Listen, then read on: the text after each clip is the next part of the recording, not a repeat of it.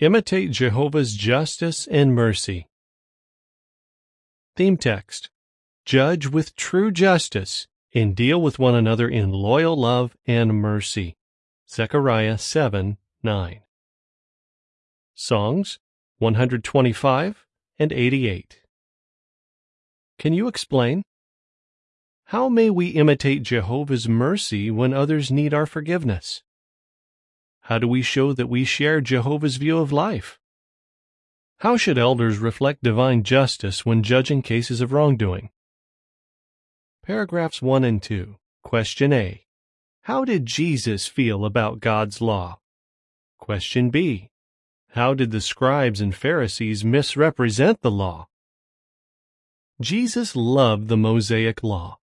And no wonder. That law came from the most important person in Jesus' life, his Father Jehovah. Jesus' deep affection for the law of God was prophetically expressed at Psalm 40, verse 8. To do your will, O my God, is my delight, and your law is deep within me. By word and deed, Jesus affirmed that God's law was perfect, beneficial, and sure to be fulfilled. How pained Jesus must have been then when he saw the scribes and Pharisees misrepresent his Father's law. They meticulously obeyed some of its smallest details, for Jesus acknowledged, You give the tenth of the mint and the dill and the cumin. So what was the problem? He added, But you have disregarded the weightier matters of the law, namely justice and mercy and faithfulness. Matthew 23, 23. Unlike those self-righteous Pharisees, Jesus grasped the spirit behind the law, the divine qualities reflected in each commandment. Paragraph 3. Question. What will this article consider? As Christians, we are not under the law covenant. Yet, Jehovah preserved that law for us in His Word, the Bible. He wants us not to obsess over the details of the law, but to discern and apply its weightier matters, the lofty principles that underpin its commandments. For example, what principles might we discern in the arrangement of cities of refuge? The preceding article outlined lessons learned from the steps taken by the fugitive. But from the cities of refuge, we also learn about Jehovah and how we may reflect His qualities. Therefore, this article will answer three questions. How do the cities of refuge reveal Jehovah's mercy? What do they teach us about his view of life? How do they reflect his perfect justice? In each case, look for ways that you can imitate your heavenly Father. Ephesians 5:1 reads, Therefore, become imitators of God as beloved children. Cities convenient for yourselves, an expression of mercy. Paragraphs 4 and 5, Question A. How and why were the cities of refuge made easily accessible? Question B. What does this teach us about Jehovah? The six cities of refuge were easy to access. Jehovah commanded Israel to distribute the cities evenly on both sides of the Jordan River. Why? So that any fugitive could find refuge quickly and conveniently. Roads leading to the cities of refuge were kept in good repair. According to Jewish tradition, guideposts were erected to direct fugitives to the cities. Since the cities of refuge were available, an unintentional manslayer was not forced to flee to a foreign land where he might be tempted to take up false worship. Think of it. Jehovah, the very one who had mandated capital punishment for willful murderers, gave unintentional manslayers ample opportunity to receive compassion and protection. Everything was made as plain, as simple, and as easy as possible, wrote one commentator. Such was God's gracious way. Jehovah is not a heartless judge who is eager to punish his servants. Rather, he is rich in mercy. Ephesians 2 4. Paragraph 6. Question. How was the Pharisees' attitude in contrast with God's mercy? The Pharisees, in contrast, were reluctant to extend mercy. For example, according to tradition, they were unwilling to forgive the same offense more than three times. Jesus highlighted their attitude toward offenders by relating an illustration of a Pharisee who prayed, Oh God, I thank you that I am not like everyone else, extortioners, unrighteous, adulterers, or even like this tax collector, a tax collector who was humbly praying for God's mercy. Why were the Pharisees so unwilling to show mercy? The Bible says that they considered others as nothing. Luke 18, 9 through 14. Paragraph 7 and 8, question A. When someone sins against you, how can you imitate Jehovah? Question B. Why is forgiveness a test of humility? Imitate Jehovah, not the Pharisees. Show compassion. Colossians 3:13 reads, Continue putting up with one another and forgiving one another freely, even if anyone has a cause for complaint against another. Just as Jehovah freely forgave you, you must also do the same. One way to do so is to make it easy for others to seek your forgiveness. Ask yourself, is my forgiveness within reach of people who have wronged me, even repeatedly? Am I eager to restore peace with someone who has offended me or who has hurt me? Forgiveness is really a test of humility. The Pharisees failed that test because they considered others to be inferior. As Christians, however, we must humbly consider others superior to us, as worthy of our forgiveness. Philippians 2 3. Will you imitate Jehovah and pass the test of humility? Keep the road to your forgiveness open and in good repair. Be quick to extend mercy and slow to take offense. Respect life, and no blood guilt will come upon you. Paragraph 9. Question. How did Jehovah impress on the Israelites the sanctity of human life? A key purpose of the cities of refuge was to protect the Israelites from blood guilt. Jehovah loves life, and he hates murderous hands that shed innocent blood. Proverbs 6, 16 and 17. A just and holy God, he could not ignore even accidental bloodshed. True, an unintentional manslayer was shown mercy. Even so, he had to present his case before the elders, and if his deed was judged accidental, he had to remain in the city of refuge until the death of the high priest.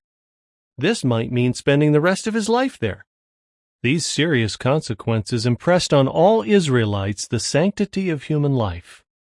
To honor their life giver, they needed to avoid any action or inaction that could endanger the life of their fellow man. Paragraph 10. Question. According to Jesus, how did the scribes and Pharisees show a careless disregard for life?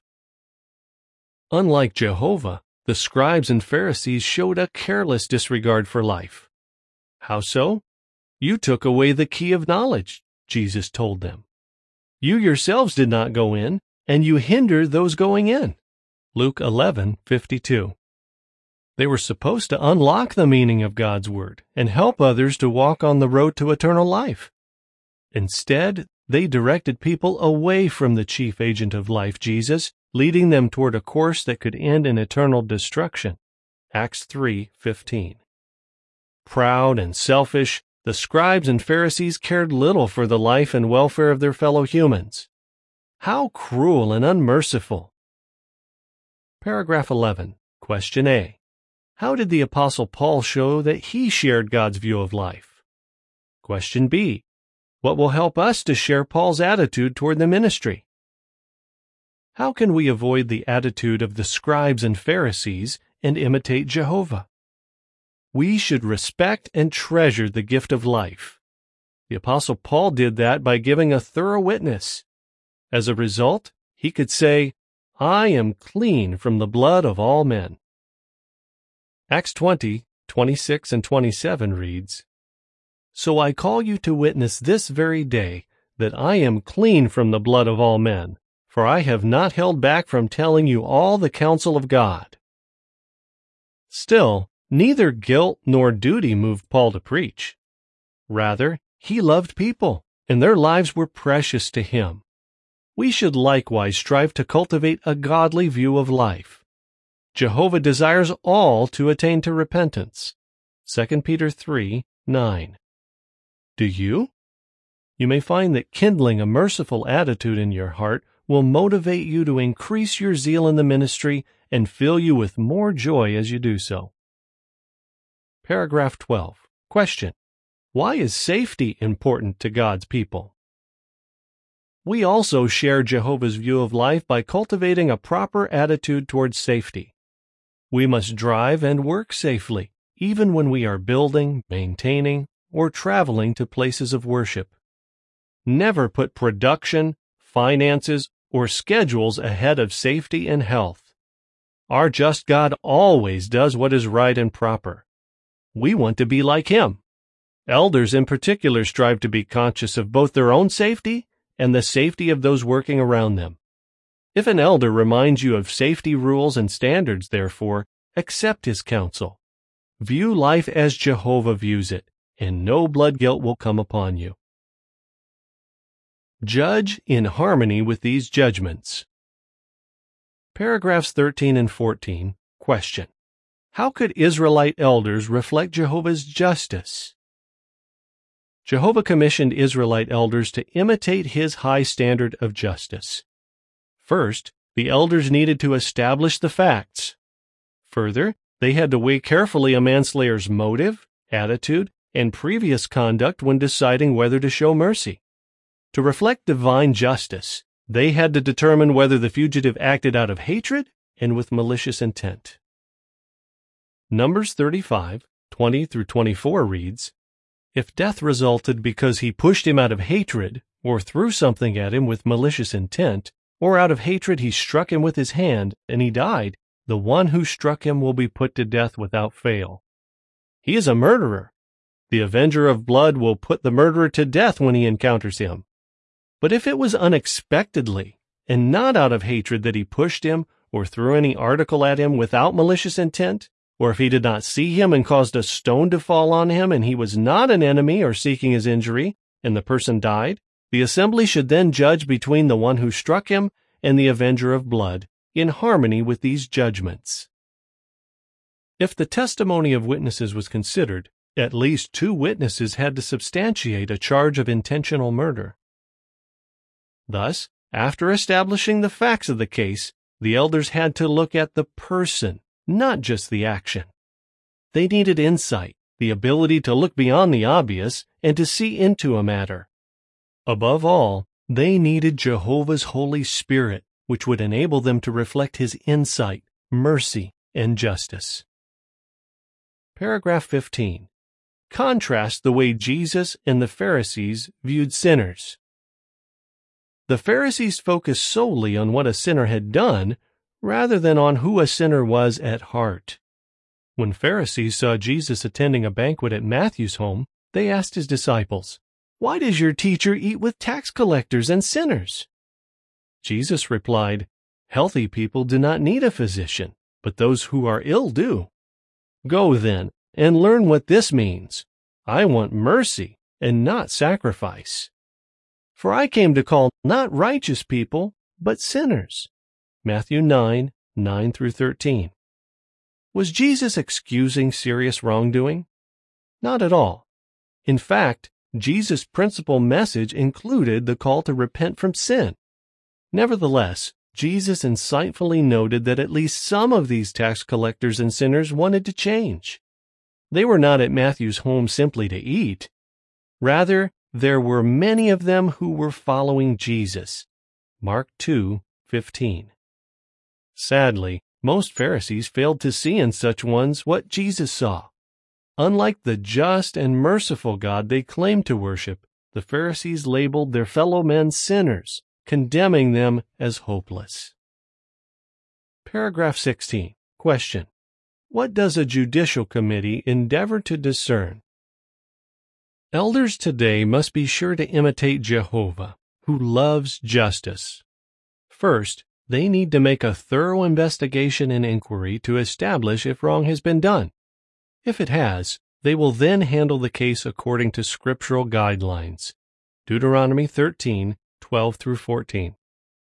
When they serve on judicial committees, they must carefully determine whether a Christian guilty of serious sin is repentant.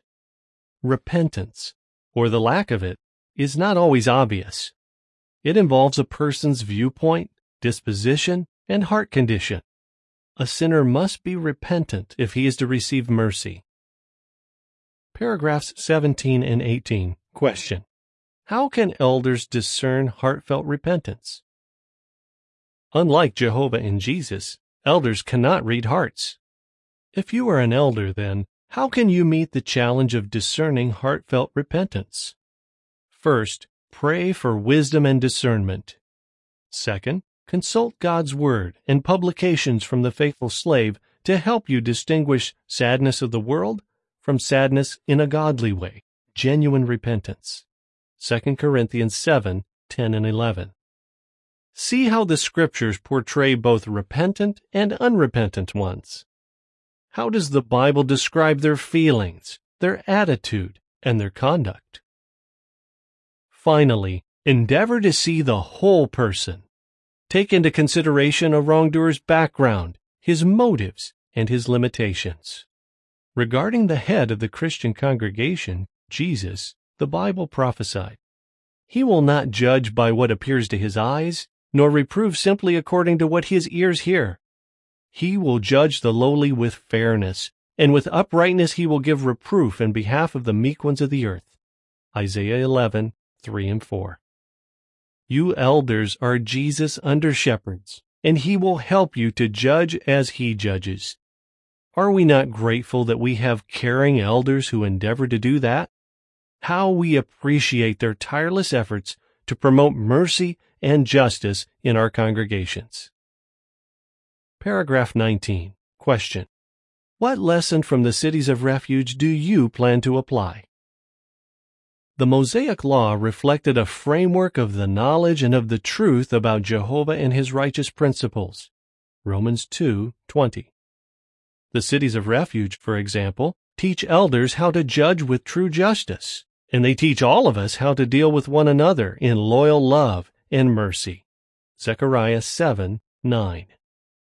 We are no longer under the law. Yet Jehovah does not change, and the qualities of justice and mercy are still important to him.